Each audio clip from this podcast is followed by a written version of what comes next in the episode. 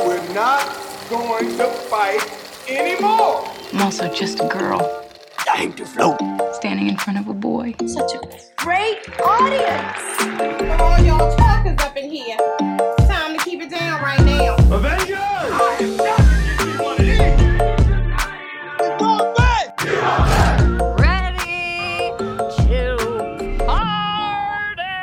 Hello, and welcome back to When Cinephiles Attack, a weekly podcast where four movie fans monologue. Nice. Oh. Before we get started, please take a moment and like, subscribe, rate, and review us on any platform you are listening on, but especially if you are on Apple Podcasts, Spotify, Stitcher, Good Pods. We love to hear from you. You can follow us on social media at Cinephile Attack on Twitter and Instagram.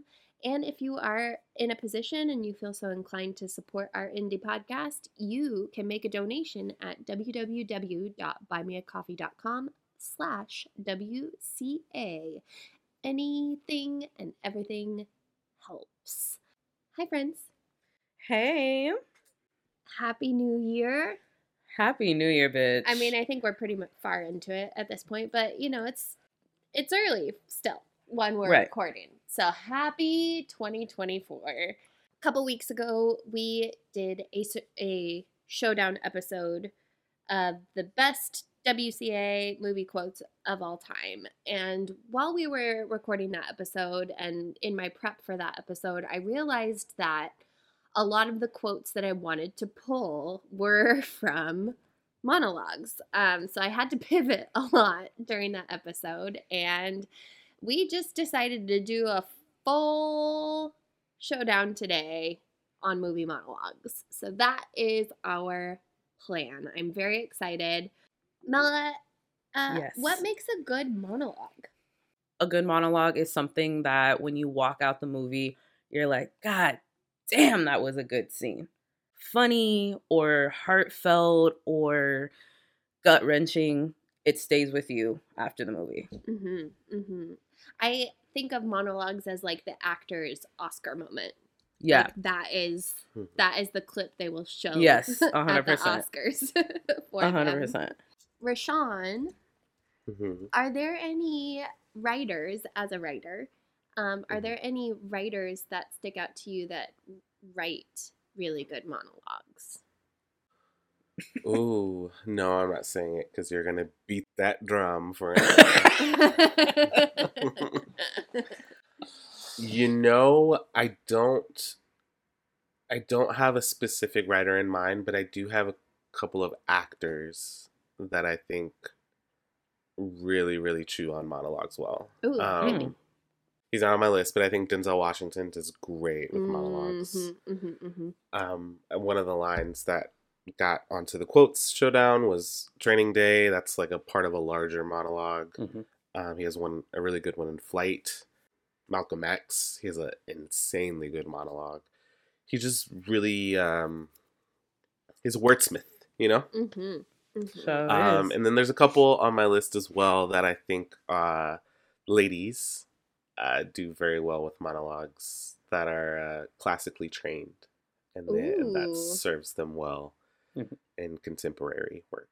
I think classically trained folk, I think, because monologues are the bread and butter of you know, Shakespeare and a lot of the old Russian playwrights, and I think that can only translate positively if you're good at that. You can be good at modern dialogue. I only asked that question because as I was compiling, and not only writers are a huge part of why monologues work, but I asked that question because while compiling my list, all I could think of were the monologues from The Haunting of Hill House, The Haunting of Bly Manor, and Midnight Mass. Mike Flanagan is notoriously known for his monologues and his waxing poetic, and he's not on my list. I couldn't find any movie monologues that he wrote that beat out the monologues I do have on my list, but I just want to shout him out because I think his monologue work in his miniseries is stunning. It's House of Usher monologue went nuts. Nuts. The lemon monologue. Yeah. Oof, yeah. Those were too much for me. Oh, I love him. I love a Mike Flanagan monologue. Chew it up, Kate Segal. Chew it up. And Midnight Mass, I was like, yes, yes, yes. And Usher, not so much. Yeah, well, we know how you feel about Usher. We know how you feel about Usher. Do we? Yes. We do. Burn, fantastic. Confessions fantastic. Part 2. No skips. Those are the same album, you clown. Josh. Yeah. My very chaotic husband. Uh-huh. We made an audible call this morning while I was prepping for this episode. Joints. Collusion, as Bria would say. You know, we've been doing our showdowns in a ranking style for the last couple of months, and it's been really fun, and it's been a great new format to try out. But as I was compiling my list today, I said, you know, I want to get spicy. Ooh. I want to take it back to the original WCA showdown format. And we are going to fight it out today. Josh, walk us through. Kicking it old school. So, a little refresher for those listening and speaking that don't remember. What we're going to do is first we're going to open up with an untouchable. This list will still end up with the top 20 WCA monologues, just this time in no particular order. We're going to all bring in an untouchable movie monologue that we want on the list, no matter what. You got it. Mm-hmm. Then, for 5 rounds, we are all going to put forward one at a time. They will go head-to-head, and we will eliminate one of those 4 monologues. Then at the end, that will leave us 5 times 3. That's 15. And then 4 with our untouchables. That is 19. So we'll need one more. So we'll take the 5 previously eliminated monologues and bring one back in to finish out our list of the top 20 movie monologues. God damn. No powers. Ah. No vetoes. No. Just hands. Now, if I was to do this, y'all would be screaming to high heaven. Yeah. Yeah, we would, baby. 2024. Anything up front. And this is payback for that. This is payback for all those times. Well, there's one power, and I don't know how you want to reckon with this. What? But somebody is indebted to me. Oh, that's fine. Oh. Since the format has changed. Okay. Okay. I don't know how you want to reckon with that, but... Moment. It's me, correct? It is you. You vetoed. You used your second veto on one of my choices. You could control my vote at any moment for one round. He's like, that's not enough for me. What was it going to be? Especially now that you're changing the format. What was it going to be?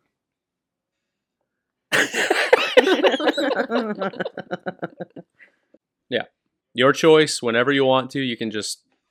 And in case of any ties, full disclosure, in case of any ties, because it is possible that there could be a tie in this format, Sam is available and aware, and he will be ready to call on speakerphone to break any ties. God damn it.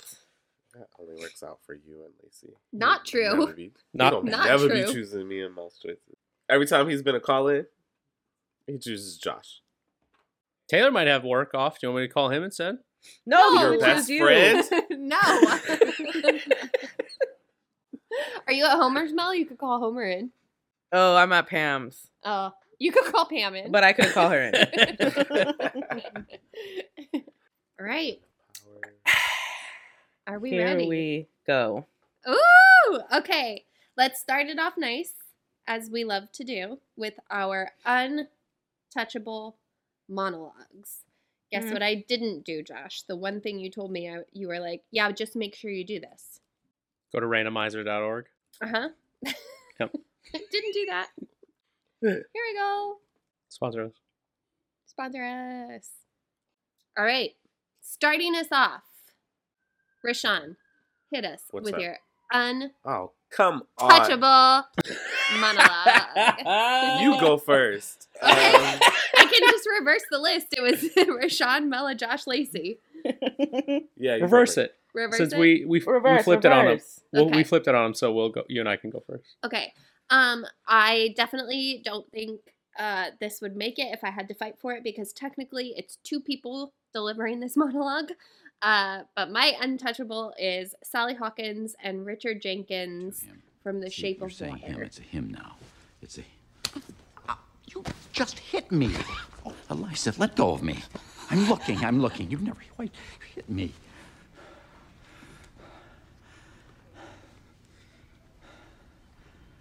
When he looks at me, the way he looks at me, he does not know what I lack. Or how I am incomplete. He sees me for what I am.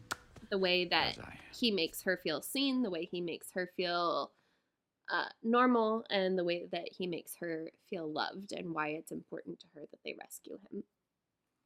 That's a good one. Richard Jenkins is so good, too. God damn it. Like a solid one. Just a solid actor. He's, you know what? I'm going to say it. Richard Jenkins is a good actor. Hold up. We are not ready for hot takes yet, Josh. Wow. We've barely begun. Cancel me if you want. My untouchable, I think I could fight for this one, but there's been other ones where I've come to the pod with this format and be like, this is a shoe-in. I don't gotta make him untouchable. And then it just gets shot out of a cannon. And I can't not have a monologue list with this on it. A shorter monologue, for sure. But mine is Russell Crowe in Gladiator. My name is Maximus Decimus Meridius, commander of the armies of the North, general of the Felix Legions, loyal servant to the true emperor, Marcus Aurelius, father to a murdered son, husband to a murdered wife, and I will have my vengeance in this life or the next. Emotional apex of the movie, Russell Crowe's top two performance of his career. God, I love this movie. I love this moment. It's just great. It's awesome. There he goes. Love it. There he go. Mella. Is it me? So, yes, I don't think this would win in a battle. But mine is from the movie Take This Waltz, written by Sarah Polley. It is such a, I don't know about sweet movie, but it's just like a slice of life movie. And as y'all know, I love a good slice of life and a good slice of cake, bitch. And in this monologue, Michelle Williams is asked, like, why are you so restless?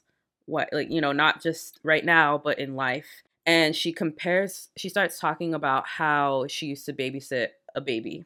And in this monologue, she's talking about how that baby would cry, and 9 out of 10 times she could find out why the baby was crying.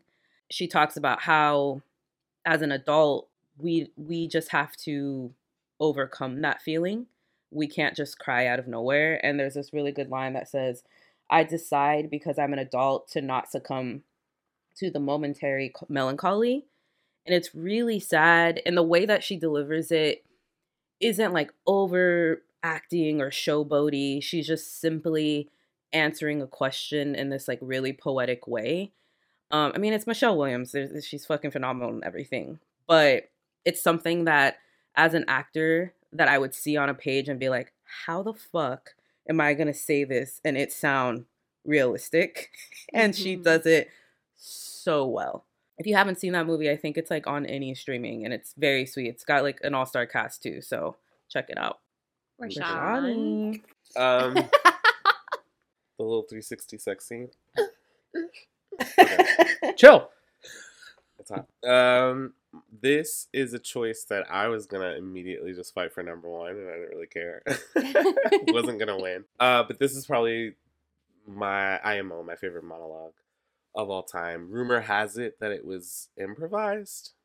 I don't know the validity of that statement, but by one of my Mount Rushmore of actresses, and that is the car clothes burning monologue delivered by Angela Bassett in Waiting to Exhale. Mm. Oh, the number of times we made love! I remember when that bastard told me he was counting right after 51! I'll show you! Fuck me for not leaving your ass in! But the worst, all the fucking worst, making my kids go to a suit with only two other black children because you don't want them to be improperly influenced. Well, guess what, John? You're the motherfucking improper influence! Get your shit, and get out!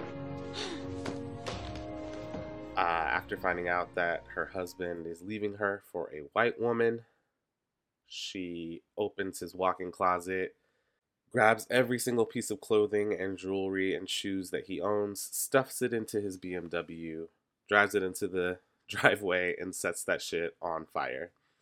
And during this entire action, she is raging to the heavens, because there's nobody listening, about how much she has given to this man, what he's taken from her and her children, and how it'll never happen again.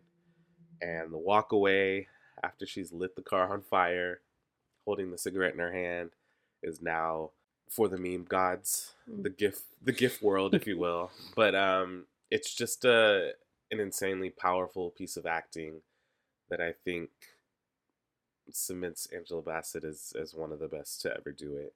And this monologue is, it's iconic. So, get your shit, and get out! Yeah, it's great. Oh, that was nice. Mm. That was nice. Okay. Let's get spicy. I am randomizing the list again. Fuck. Holy shit. So, order for round one: Lacey, Josh, Rashawn, Mella. Sick. My submission for round one: Miss Toni Collette from Hereditary. Get that face off your face. My submission for round one is Bill Pullman in Independence Day. For today, we celebrate our Independence Day. Sorry. That's just an instant veto, but whatever. Oh my God. You don't know? I do. This is the final monologue. I love seeing... Oh, we're going to talk about it later. This is the final monologue delivered by Al Pacino in The Devil's Advocate. Okay. What? Wow. Oh, Mel Sweet. I'm going to go for Ellen Burstyn in Requiem for a Dream. Is The Devil's Advocate the one with the chick with the great ass? No, that's Heat. She's got a great ass. Sorry, that's Heat. That's me, Josh. That's all of us, big booty bitches. This was not a monologue that, like, I instantly was like, oh, this has to be on the list. And then as soon as I, like, was doing my research, I was like, oh, this is, like, number one on my list. Has to be on the greatest monologues of all time. All I do is worry and slave and defend you, and all I get back is that fucking face on your face, so full of disdain and resentment and always so annoyed. Well, now your sister is dead, and I know you miss her, and I know it was an accident. Toni Collette, and I know you're in pain, and I wish I could take that away for you. Just I wish I could out of this world in expressing her grief, her anger, her resentment, her hurt, her motherly instincts of wanting to protect her son. But she's at the end of her rope, and I think a lot of people. I think this monologue's really cathartic because I don't know that a lot of people ever actually get to express themselves this viciously and this authentically. She, like Rashawn said, she just chews it up. She chews it up, and it's layered. It's like uncomfortable, funny at times, and it is terrifying. And I'm in awe of her every time I see it. Yeah, with the Bill Pullman monologue, I think it'd be very easy for this to be stupid and comical. Like, it's the president talking to a bunch of jet fighters before they go to fight aliens on July 4th. And you will be launching the largest aerial battle in the history of mankind. Mankind, that word should have new meaning for all of us today. We can't be consumed by our petty differences anymore.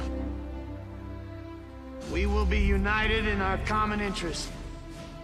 Perhaps it's fate that today is the 4th of July, and you will once again be fighting for our freedom.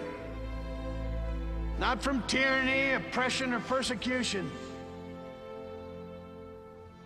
but from annihilation. Like, Bill Pullman's so good and so sincere, and he doesn't ignore the cheese factor in it, because it is cheesy, but that can be a good thing if done correctly, and I think Bill Pullman threads that needle fantastically. It ends on the title of the movie. What else do you want? Like, I think the music is swelling, the action's about to pop off. You know, this is like the intro to the third act. Like, it's just like perfect 90s pulp action cheese, but still like, fuck yeah.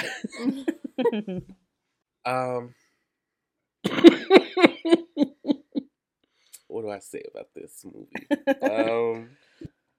The Devil as a Lawyer is an instant elevator pitch, and then you get one of the greatest actors of all time to chew up scenery for 2 hours as the devil.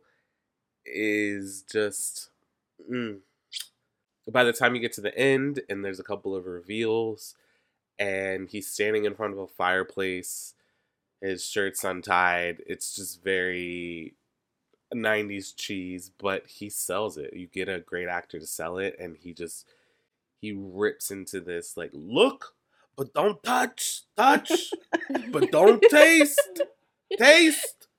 But don't swallow. Fuck it, you win. Good. It's so good, man. God? Is that it? God? Well, I tell you, let me give you a little inside information about God. God likes to watch. He's a prankster. Think about it. He gives man instincts. He gives you this extraordinary gift, and then what does he do? I swear, for his own amusement, his own private cosmic gag reel, he sets the rules in opposition. He calls God an absentee landlord. Yeah. He's just garbling up these insanely wild lines. I think Tony Gilroy co-wrote the screenplay, which looking back on it is so funny. And you know, it's an insane over the top premise, and you get a really great actor to ground it, and it doesn't matter what he's saying, he delivers it with 100% conviction, and I think it's just an all-timer. Al Pacino has great monologues throughout his filmography. This one I think is so much fun, and you can imagine how much fun he had doing it. It's great. I love it. It's so good. Worship that? Never.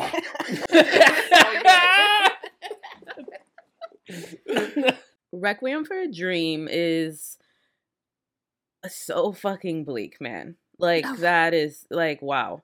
I regret not putting it on, like, the best endings episode. Oh. And not best because it's a great ending, but it is very gut-wrenching. And I think out of, you know, the foursome that they focus on this movie, Ellen Burstyn is like the one you feel bad for the most, because everyone else is kind of reaping what they sow, right? Like, at the end, they made all these horrible choices, and then this is where they end up. But Ellen Burstyn just wants to be better. And she's sitting there and the camera is like 2 inches from her. Snot is running down her nose. There's tears in her eyes. And there's a smile on her face. What have I got, Harry? Why should I even make the bed or wash the dishes? I do them. But why should I? I'm alone. Your father's gone. You're gone. I got no one to care for. What have I got, Harry?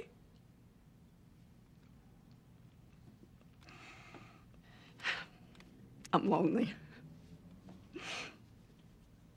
I'm old. You got friends, Ma? It's not the same.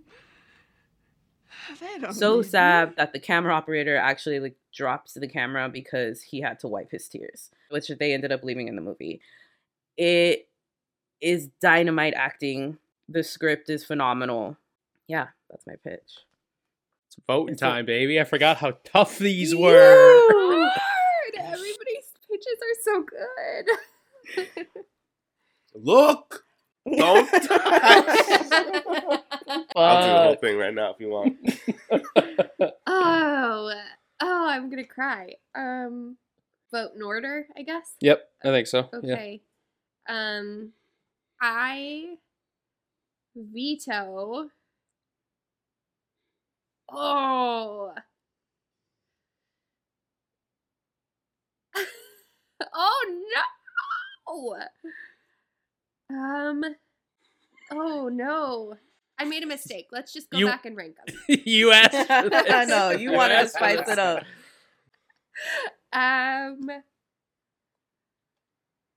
It's okay. But your pitch was so good. I know. This format never serves me well. It's okay. I veto Independence Day. I'm going to attack you with the laser beam. I know.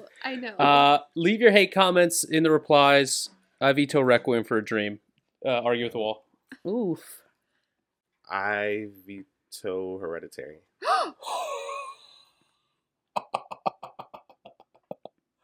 Mella, it's your choice. It could be a four-way tie. But don't answer. We have a tiebreaker, so don't let that force your hand. I veto Hereditary. Holy shit! Holy shit!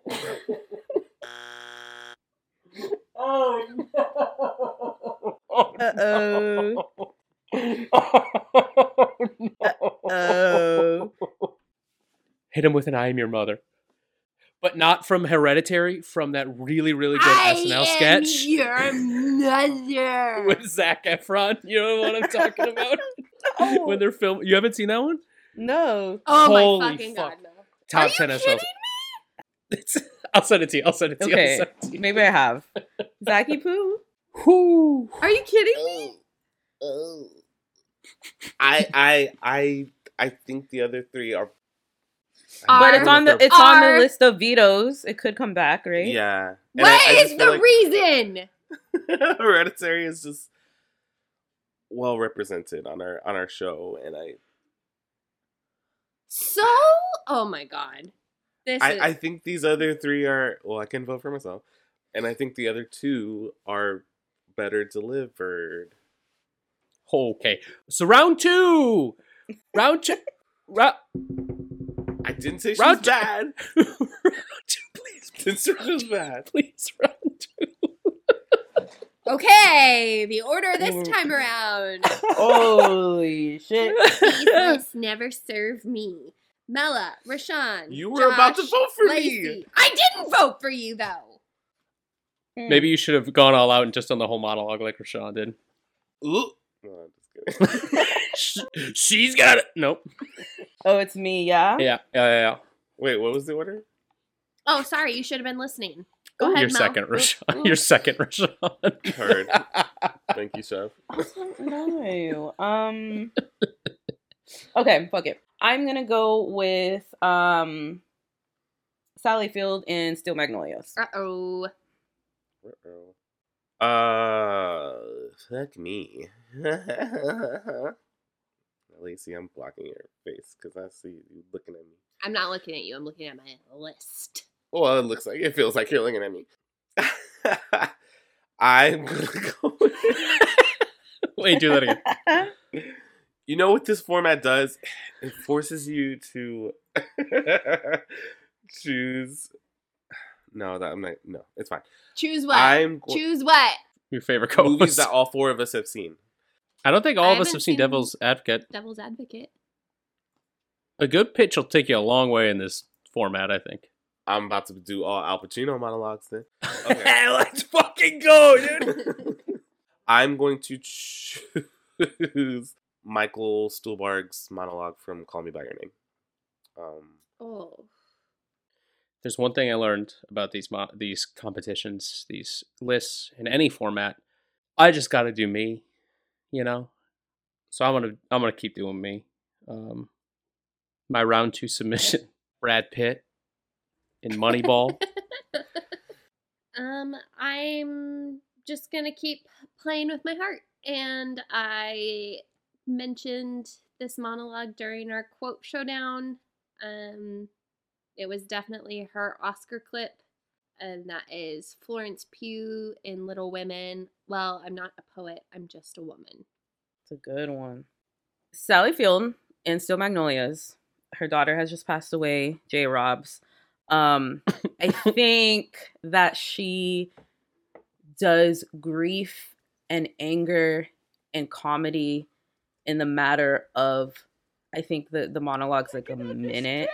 Barely. No. It's not supposed to happen this way. I'm supposed to go first. I've always been ready to go first. I don't think I can take this. I just want to hit somebody till they feel as bad as I do. I just want to hit something. I want to hit it hard. Here. Hit this. Go ahead, Malin. Slap her. Are you crazy? Herda, are you high, Clary? Clary, have you lost your mind? We'll sell T-shirts saying I slapped Weezer Boudreaux. Herda! Miss Clary, enough. A lot of movies will show you a funeral. They'll show you the mother crying, wiping a tear, and then being kind of like stoic. And that's what we get. And I feel like in this, we really see like a human reaction to her daughter passing away. I watched it again this morning, and I just have like full body chills. Like Julia Roberts might have been my sister. Like that's how I was crying just watching this clip. Mm-hmm. I think she does it so well because she's not totally crying throughout the monologue. It's, you know, we were taught in acting school, it's always the not crying that like makes you cry, right? She's trying to hold it back, but for the first time, you know, she's letting it all go. She's also a part of this friendship where she kind of is the one that has it put together for the most part. And her four friends and her new friend are just standing there like, holy shit, she's letting it all out for the first time. And then they end the monologue with comedy. And I think even through grief, there is laughter. Full disclosure, this choice was like in a category, and it was between this and the other parent monologue from Love, Simon. By Jennifer Garner. And I think both of those monologues do a great job of surprising you with... yes, it's a movie, and it's kind of a fantasy, the perfect fantasy of coming out to your parent. But this monologue, more so specifically, is there's a lot left unsaid because it doesn't need to be said. And Michael Stuhlbarg chooses subtlety and kind of a laid-back approach, and just letting his son know how much support and love he has and how close they could have been to being each other at one point in time. Look, you had a beautiful friendship. Maybe more than a friendship. And I envy you. In my place, most parents would hope the whole thing goes away. Pray their sons land on their feet, but I am not such a parent. We rip out so much of ourselves to be cured of things faster. that we go bankrupt by the age of 30 and have less to offer each time we start with someone new. But to make yourself feel nothing so as not to feel anything, what a waste. Very, very touching, but also what you want from a father, from a parent, to support you more than anything, and to also encourage you to find love and not be afraid to have your heart broken, because it's going to happen, especially at Elio's age. And I think Michael Stolberg does a great job. Mm-hmm. Moneyball. Sorkin mentioned, and it's the, you know, all these old farts are just like snapping back and forth about what makes a good player, and it's all this antiquated stuff, yada yada yada. And Brad Pitt finally has had enough, and the energy in the room, like a black hole, and the black hole's Brad Pitt's mouth. It just gets like, he just grabs all the energy in the room, contains it, and unleashes it in this like pointed, effective monologue. Look, Billy, we all understand what the problem is. We have to replace... Okay, good. What's the problem? The problem is we have to replace three key players in our lineup. What's the problem? Same as it's ever been. We've got to replace these guys with what we have existing. No, what's the problem, Barry? We need 38 home runs, 120 RBIs, and 47 doubles to replace. The problem we're trying to solve is that there are rich teams and there are poor teams. Then there's 50 feet of crap, and then there's us. It tickles my jimmies, you know? Good pitch until... Okay. Mention of Jimmy. I think I could talk about Little Women, especially Greta Gerwig's Little Women, like for an hour and a half long podcast by myself. I think it's so brilliantly done. But what I think it does better than any other adaptation of Little Women is it makes... Amy human. I've always known I would marry Rich. Why should I be ashamed of that? There's nothing to be ashamed of, as long as you love him. Well, I believe we have some power over who we love. It isn't something that just happens to a person. I think the poets might disagree. Well, I'm not a poet. I'm just a woman. And as a woman, there's no way for me to make my own money. Not enough to earn a living or to support my family. And if I had my own money, which I don't, that money would belong to my husband the moment we got married. And if we had children, they would be his, not mine. They would be his property. So don't sit there and tell me that marriage isn't an economic proposition, because it is. It may not be for you, but it just defines the character. It fleshes it out from being a caricature of the bratty little sister, and it gives her so much more heart, so much more depth. That is due in part to Greta Gerwig and her writing, but that is due largely in part to Florence Pugh, and her delivering of this monologue. The first time I watched it in the theater, I was completely floored.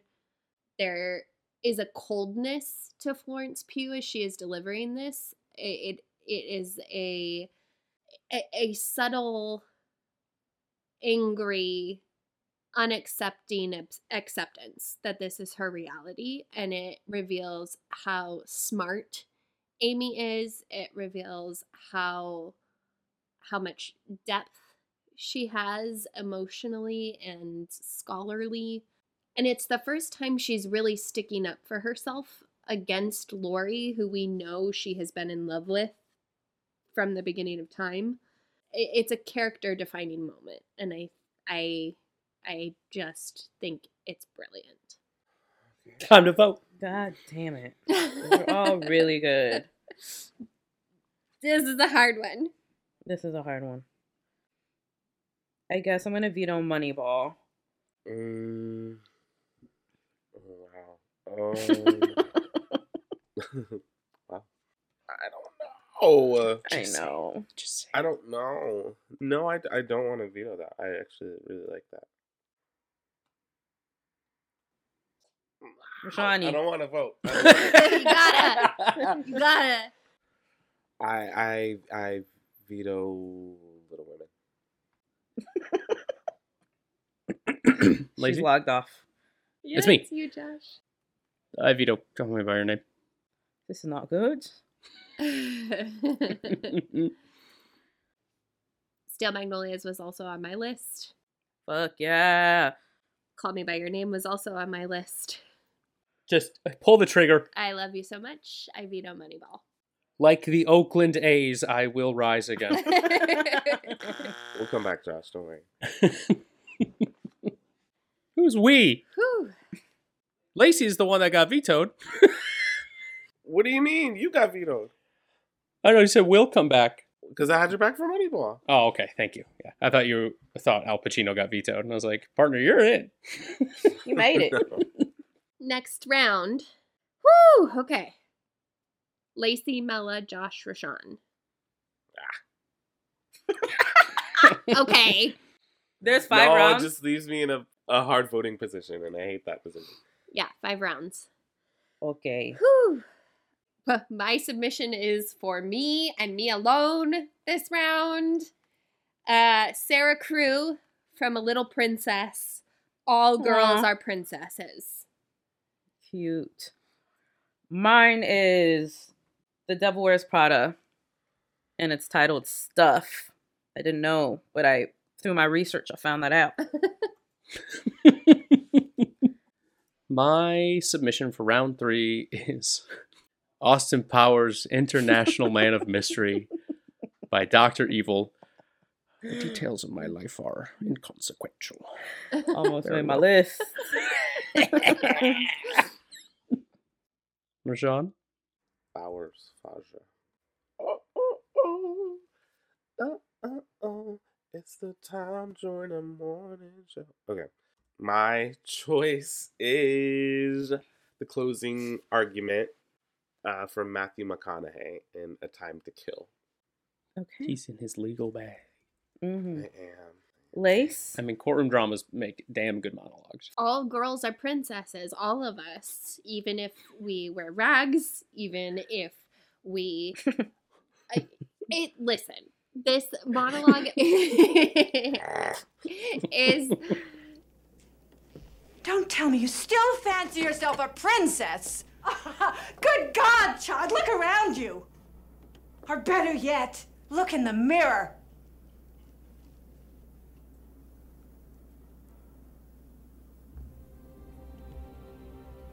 I am a princess. All girls are. Even if they live in tiny old attics, even if they dress in rags, even if they aren't pretty or smart or young, they're still princesses.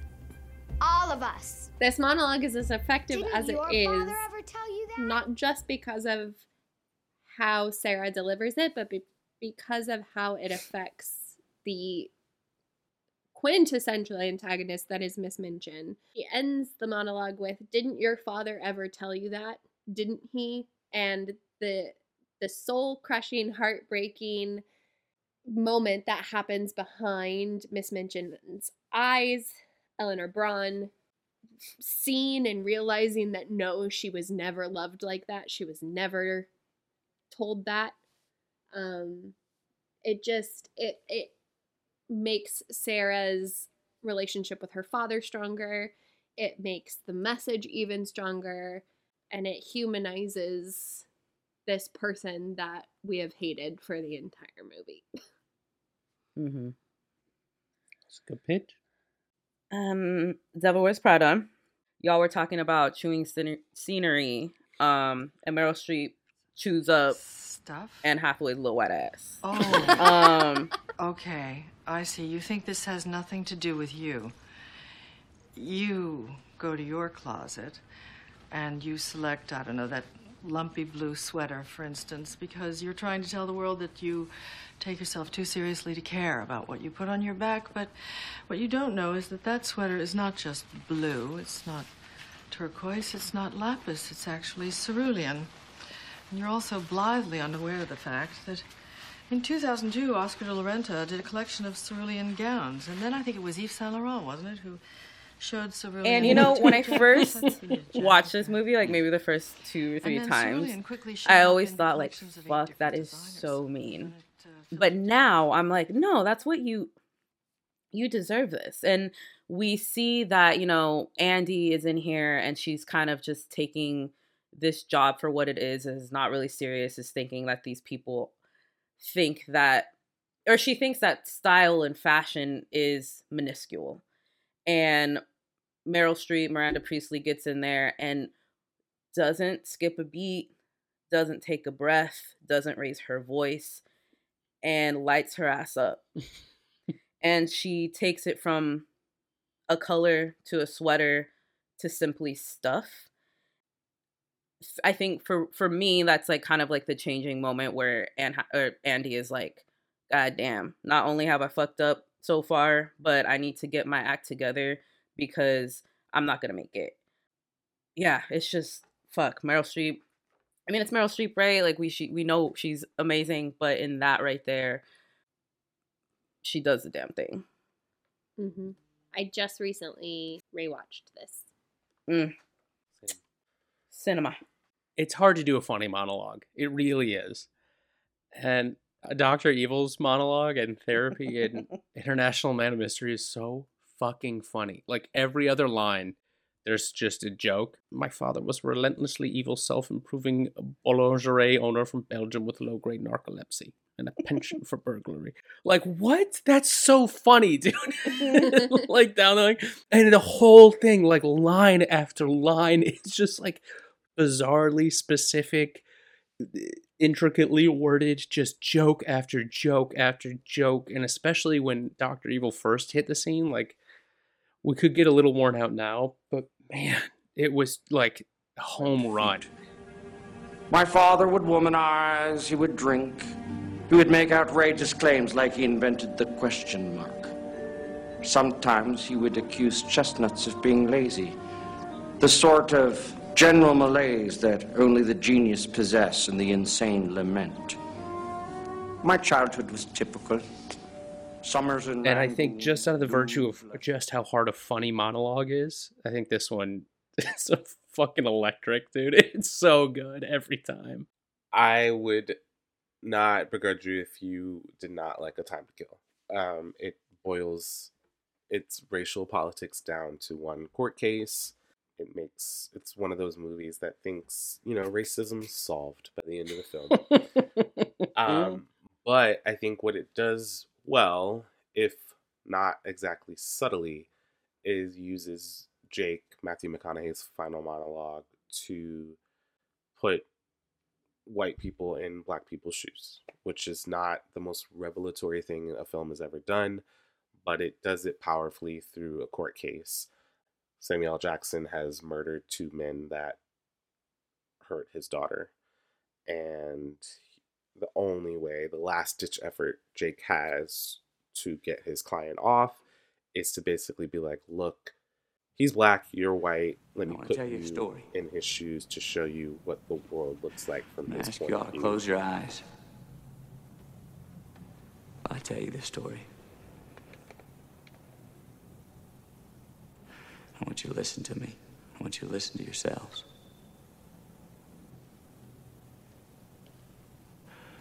Go ahead. Close your eyes, please.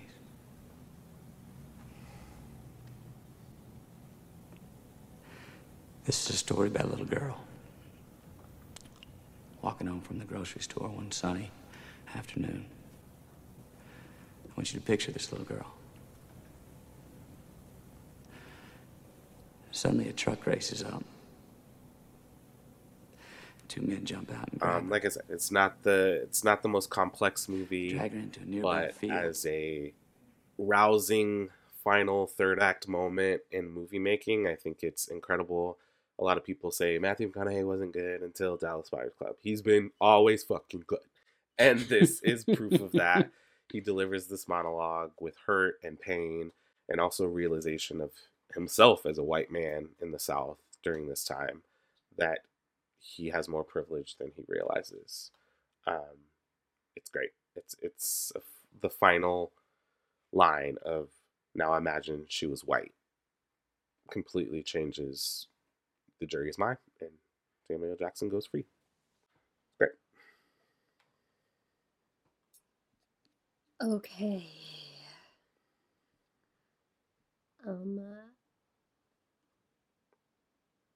I veto A Time to Kill.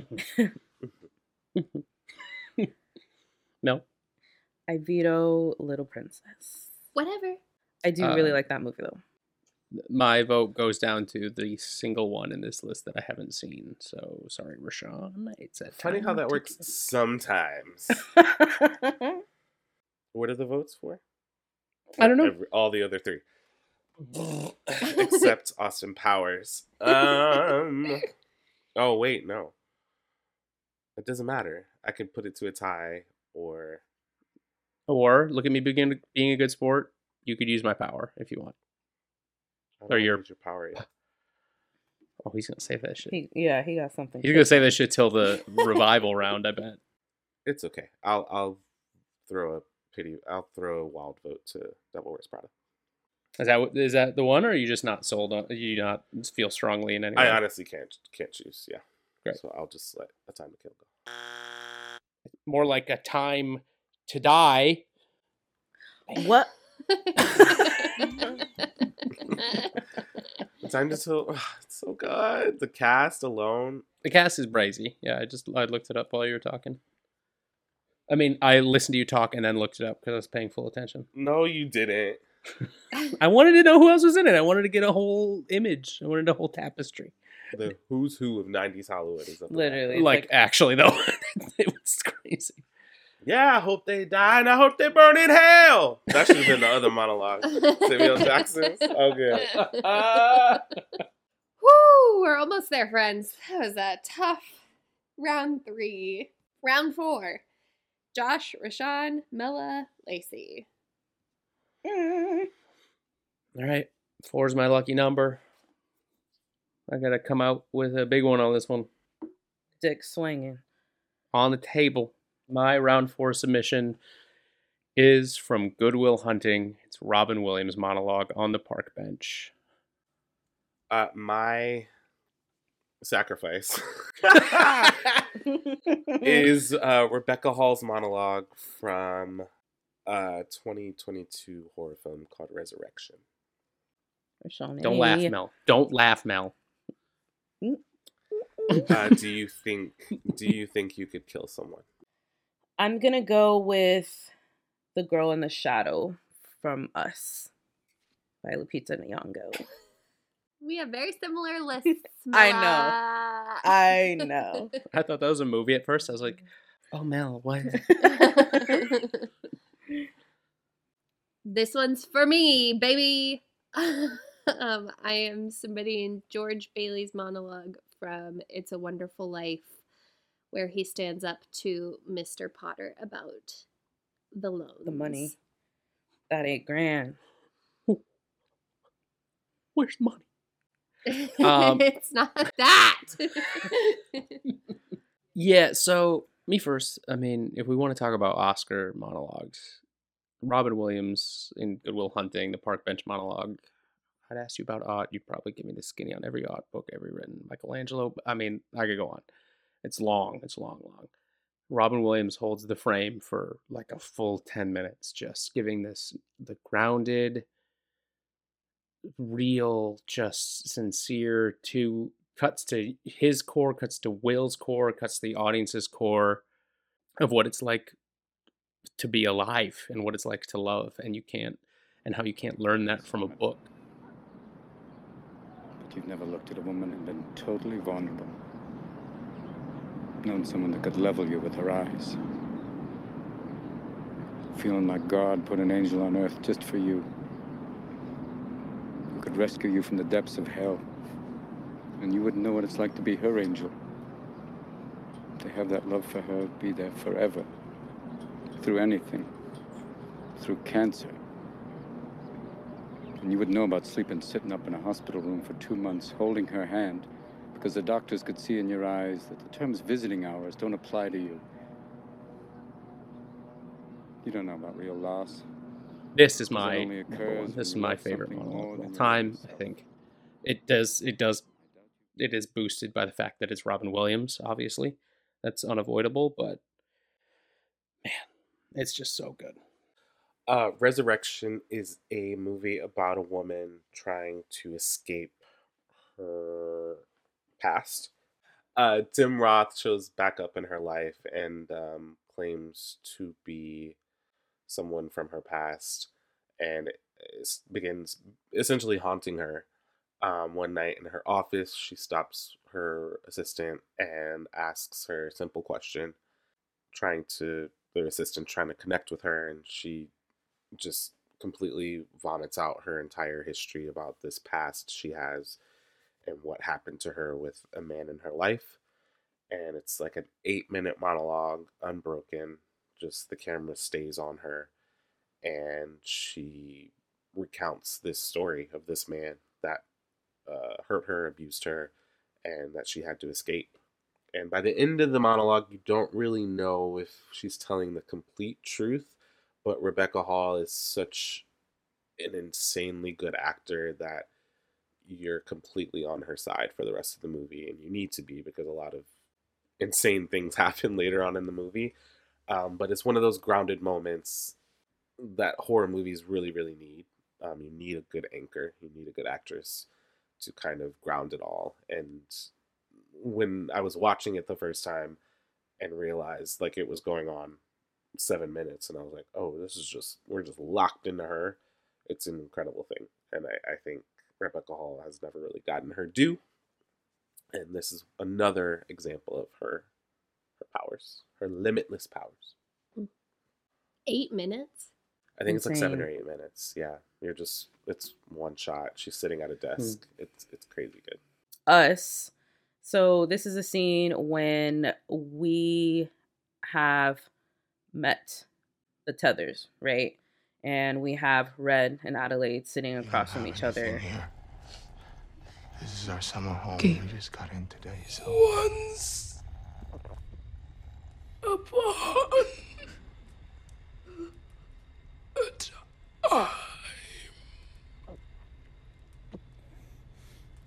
there was a girl.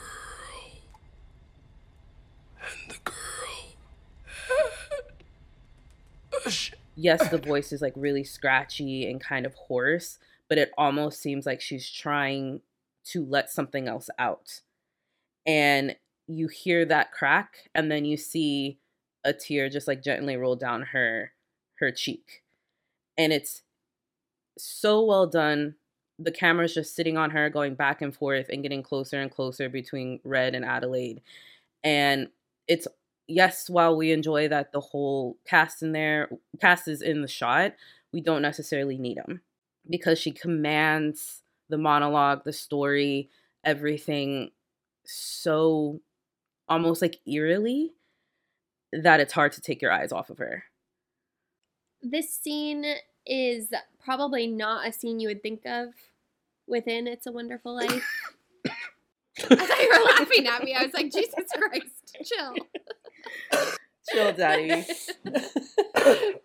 Bullshit. Nobody else can say anything against his character because his whole life was, why, in the 25 years since he and Uncle Billy started this thing, he never once thought of himself. Isn't that right, Uncle Billy? He didn't save enough money to send Harry to school, let alone me, but he did help a few people get out of your slums, Mr. Potter, and what's wrong with that? Probably, here, you're all businessmen here. Doesn't make them better citizens, doesn't make them better customers. You said that what'd you say just a minute ago? They had to wait and save their money before they even thought of a decent home? Wait for what? Until their children grow up and leave them, until they're so old and broken down that do you know how long it takes a working man to save $5,000? Just remember this, Mr. Potter, that this rabble you're talking about, they do most of the working and paying and living and dying in this community. Well, is it too much to have them work and pay and live and die in a couple of decent rooms and a bath? Money and... George Bailey calls him out on it, and the whole monologue is about how can you be this way? How can you look at the world around you and feel this way? He gives examples of the people within his community that while I was watching it this past Christmas season, I was like, wow, that's exactly what we're experiencing right now, if I may. Get him. What did you just say a minute ago? They had to wait and save their money before they even thought of a decent home. Wait? Wait for what? Until their children grow up and leave them? Until they're so old and broken down that? And then he goes on. That is a rhetoric we are all facing as millennials. Save your money. And it's just very vindicating to hear that shoved back into somebody's face. And it's Jimmy Stewart. I mean, he's just one of the most compelling actors I think that has ever been on the screen. So that's my pitch. This is a tough round. Mm-hmm. Some good pitches. Full disclosure, I was going to vote for Lacey, but then I forgot. This is the monologue where Jimbo Stew gets all leftist on us. And you know me. Shit. Sorry, Rashawn. You can still vote for her and be leftist. Yeah. Yeah. That don't change your affiliation. Go ahead. You know what? Fine. I'm going to vote for It's a Wonderful Life. Oh, okay. Because, look, I know the movie. We watch it very frequently. And we watch it once a year.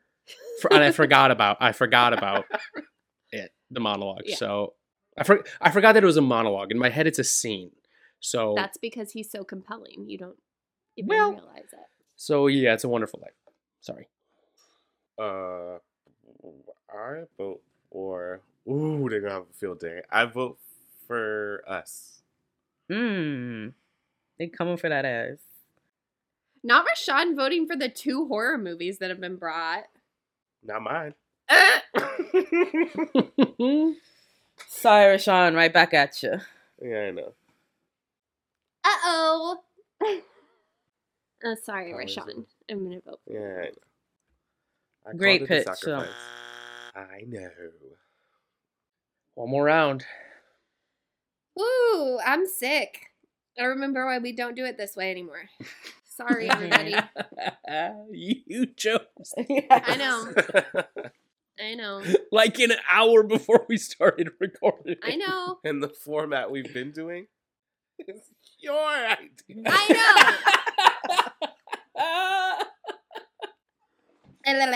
know. Okay. Final order. Round 5. Mella, Josh, Lacey, Rashawn. Don't take this one, Mel. Look at me. What? Don't. There's a ghost of a chance we could have the same last one. So don't take it, okay? Okay. I don't have very many left. I don't think you'll have this one. Okay, go. Mine is Monique and Precious. No way. No, just kidding. I'm like, I don't think it's on your list, but... Wait. From what movie? Oh, Precious. I don't... It's based on the book. Push by Sapphire. Oh, Precious. Based on the novel Push by Sapphire. Okay, yes. Okay. Sorry, I should have... Yeah, I thought Sean, I would. If you don't type it out of the spreadsheet, I just type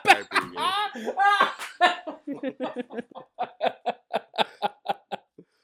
My submission for round 5 is Easy A, Olive's final monologue into the webcam at the end of the movie. So I guess it starts with "Here we are." Cute. Jaws has been properly talked about and acknowledged on our list, so I'm not going to bring it for this final round. I'm going to do something. Come on, swerve. For me, one of the greatest monologues of all time. I am going to submit Lacey Chabert's "We Should Totally Just Kill Caesar" from Mean Girls.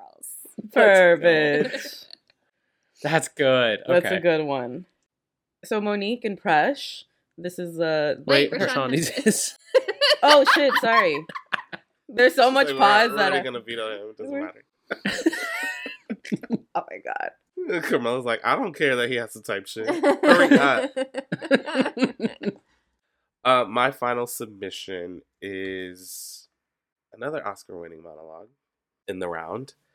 and that is Halle Berry's monologue, Make Me Feel Good, from Monsters Ball. This is a fun little round. Mm-hmm. Sure is. Well, ladies' night? 5? Ladies' night.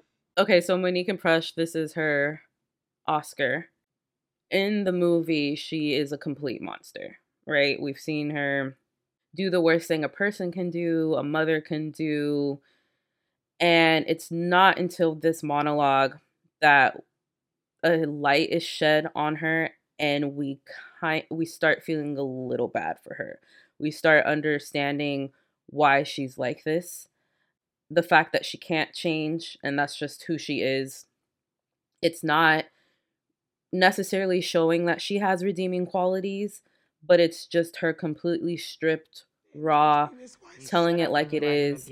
I did not want him to abuse my daughter. I did not want him to hurt her. I did not want him to do nothing to her. I wanted him to make love to me. That was my man. That was my fucking man.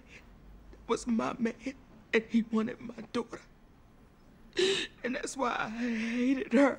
Because my man, who was supposed to be loving me, who was supposed to be making love to me, was fucking my baby. And she made him leave. She made him go away. So whose fault was it then? It's this bitch's fault, because she let my man have her, and she didn't say nothing. She didn't scream. She didn't do nothing. So those things that she told you I did to her, who else was going to love me? You know, me and Rashawn go back and forth. Well, you got your degree, and you know every fucking thing. And it's not supposed to be quotable, but it fucking is. It's memed. And that all aside, it is just such a powerful monologue that any actress, any actor would be, you know, honored to be able to hold and to do and to perform. I don't know if it's necessarily effortlessly, because yes, it's good, but it's so heartbreaking and hard to watch, but you can't take your eyes off of her. The final monologue, Olive's confession, as Rashawn so geniusly put it in Easy A, I think is so, it's such like a sigh of relief of a monologue, because this whole movie we're seeing Olive just kind of getting beaten down and like going through the ringer and sacrificing her morals and her social standing and losing friendships and losing people she trusts. And then at the end, it just wraps up so nicely. You get these little quick cuts of edits of all the people that she has affected positively in her life and that have affected her.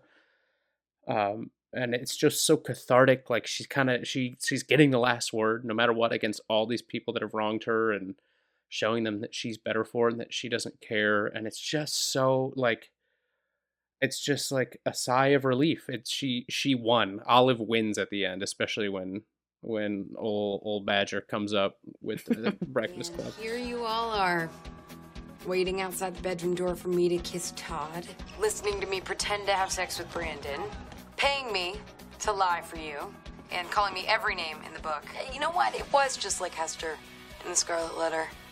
Except that's the one thing the movies don't tell you. How shitty it feels to be an outcast, warranted or not. It's just nice. It's just a good way to end the movie. You feel good at the end of that monologue, and you feel good watching Olive kind of get the happy ending that she deserves. Mm-hmm. We should totally just stab Caesar. I think as far as monologues go, we want them to be compelling. We want to think about them after the fact. I'm pretty sure she does this in one shot, if I remember correctly, as the camera zooms in on her. This is Gretchen Wiener's moment where she cracks. Why should Caesar get to stomp around like a giant while the rest of us try not to get smushed under his big feet? What's so great about Caesar? Brutus is just as cute as Caesar. Okay, Brutus is just as smart as Caesar. People totally like Brutus just as much as they like Caesar. And when did it become okay for one person to be the boss of everybody, huh? Because that's not what Rome is about. We should totally just stab Caesar! I think it's fun. I think it's funny. I think it's expertly done by Lacey Chabert, and I love it. That's it. That's the argument. Halle Berry. This clip, this scene has been probably parodied or made fun of more than it should be because it leads into a very uncomfortable, infamous sex scene between Letitia and Billy Bob Thornton's character. It's one thing to play grief. It's one thing to play drunk. It's one thing to play remorse, but she kind of combines all of that, and it's not easy to watch and it's not easy to look at, but I think Halle Berry, despite being historically the only Black actress to win Best Actress, is kind of underrated.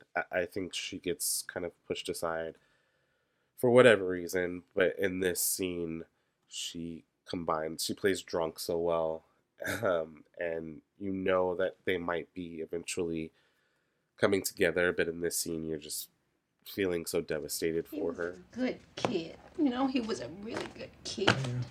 He was so good. He loved me. He really loved me. I understand. He was so fat. You saw how fat he was. I don't care what I brought in this house. He just eat it up. I don't care what it was I brought in here. I bring some Popeye's chicken. That boy eat the whole thing before I even get a chance to get me a bite of the chicken. He would eat his little ass off.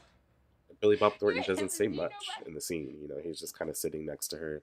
She's pulling out photos of her son that just died. And it's just a really great display of character and acting. And it kind of, a lot of people contest her win, but I'm like, no, she fucking deserved that Oscar, whether it was historic or not. She earned that shit, and it's just a really great scene and a really great display of Halle Berry's talents that people don't necessarily always count on. Just so crazy. I don't understand. You know what I think it is? I think it's Catwoman. This is not fair, but I think the simple fact that Catwoman exists, people are like, well, Halle Berry was in Catwoman. Get over it. For real. Actually, yeah. She wasn't bad in it. It was not a good movie. Sucked. Meow, you know? All right, vote time. Oh. Well, am I wrong? Lacey, tag me up. You're the only one. Melly, you gotta vote first. Fuck. This is, like, maybe the hardest round. I'm gonna go Lacey Chabert. Fuck. I'm gonna go Precious based on the novel, pushed by Best Sapphire. Fuck. Is it because I didn't say the whole title? Yeah, it's possible. It's fair. I was also going to vote for Precious. Oh, fuck! So vote. We got a tiebreaker if we need one. Your chest. No, because my vote is for Easy A. Then your votes for Easy A. I don't think it's a monologue, but what makes it not? I mean, your votes for Easy A, so what makes it not a monologue? To me, it's there's a reveal that it's more of a narration. Like she's been doing this from the start of the movie, and to me, it kind of wraps the entire like framing device, and it's less a monologue than like a wrap. That's valid. Don't have enough votes, but that's valid. You don't have the votes. Yeah. What? The Precious is crazy. Okay. It's a great model. All right, so we have a final 19. So our sixth and final round, we must now decide one of five monologues to rejoin the list. I Am Your Mother from Hereditary, Rich Teams, Poor Teams from Moneyball, The Closing Statement from A Time to Kill, Do You Think You Could Kill Someone, Resurrection, and Who's Gonna Love Me from Precious, based on the novel Pushed by Sapphire. Who's gonna love me? Since you got this degree. No, fuck, dang. I mean, are we no voting for yourself on this, correct? Yes, you cannot vote for yourself. Okay. So if we're voting for the one we want. Yeah, this is who to bring back in. What's the general vibe? How's everyone feeling? Because I think this is more of an open discussion. Miffed, to be honest. What's wrong, Rashawn? Speak on it. No, it's fine. Rashawn, I will say again, I'm not trying to force your hand or anything, but again, in the spirit of fairness, you are just casting my vote for me, so my vote could still go to you, to one of your movies, through me. Just take that. I know, but if nobody votes for them, then it's just a waste of a power. Yeah, and you could save it for a later episode. That debt just lingers. I'm sorry, Rashawn. That's fine. I did strategize a bit earlier. Oh. Because I want one of these on. Uh-oh, hold on. What? Hereditary, you bitch. It sure is. What? Yeah, bitch. Hold on. It revealed this strategy. What are you talking about? Mello strategized. She knew she'd be able to pick it later. And it's tearing it down. Dirty. So I could get mine on. Then it could come in later. I was like, what the fuck? In the first round? Carmela. It's on my list. You hurt me. You cut me deep. Yeah, my vote is down to Hereditary and Precious. Mm. Shawnee? Precious. Or Moneyball. Oh, shit. Lace? I was going to vote for Precious. Yeah, I think. Well, then put the shit back up there. Well, let's just get her up there. I think it's Precious. Well, goddamn. Yeah. Carmela! Now it's not on there! I'm sorry. I didn't think that shit would, like, go off so quick. Neither did I. Like TNT. It's just gone. You get the plunger and it fucking... Melon, again, avoids any vetoes. No vetoes. I did, yeah. Mel. She knows how to play the game. Sure do. And we have it. Our top 20 list of the 20 best WCA best movie monologues. We have The Shape of Water, Gladiator, Take This Waltz, Waiting to Exhale, Independence Day, The Devil's Advocate, Requiem for a Dream, Steel Magnolias, Call Me By Your Name, Little Women, A Little Princess, The Devil Wears Prada, Austin Powers, Good Will Hunting, Us, It's a Wonderful Life, Easy A, Mean Girls, Monsters Ball, and Precious, based on the novel Push by Sapphire. There we go. Pop, pop, pop. Woo. Hey, sorry, I won't do that again. She's fucking sweating, bitch. Oh, I forgot how awful that is. It's really hard. It's more in your face, vicious. Than the ranking. But I also like it because I feel like we all get to, like, fight a little more and talk about it a little bit more. That was fun. Thanks, guys. That was fun.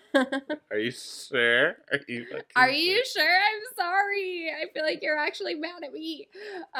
Me? Yeah. I knew nobody had seen those movies. It's fine. He was banking on taking spots 17, 18. Those, honestly, I was like, Waiting to Exhale, and then I'll take the bottom 5. It's fine. Let us know if you have another suggestion for some sort of movie showdown, if there was a monologue we missed, if there was a monologue you think should be on the list that didn't make our list, or if there's a monologue on our list that you really disagree with. Pop off, dude. Let us know. Hit us up on @CinephileAttack on Twitter and Instagram. And with that, that's it for this monologue showdown of When Cinephiles Attack. As always, we'd love if you liked, subscribed, rated, and reviewed us on Apple Podcasts, Spotify, Stitcher, and iHeartRadio. You can find this and all of our podcasts on Good Pods, all of the other podcast platforms I listed already. Follow us on Twitter and Instagram @CinephileAttack. And if you have a suggestion for a movie, a showdown, a roulette game, something that you want to hear on the pod, email us at whencinephilesattack@gmail.com. From Lacey, Mella, Josh, and Rashad. I was going to try and come up with a monologue, but I got nothing. I'm Look! But don't. There it is. There it is. We'll catch you next week. Go YouTube that scene, please.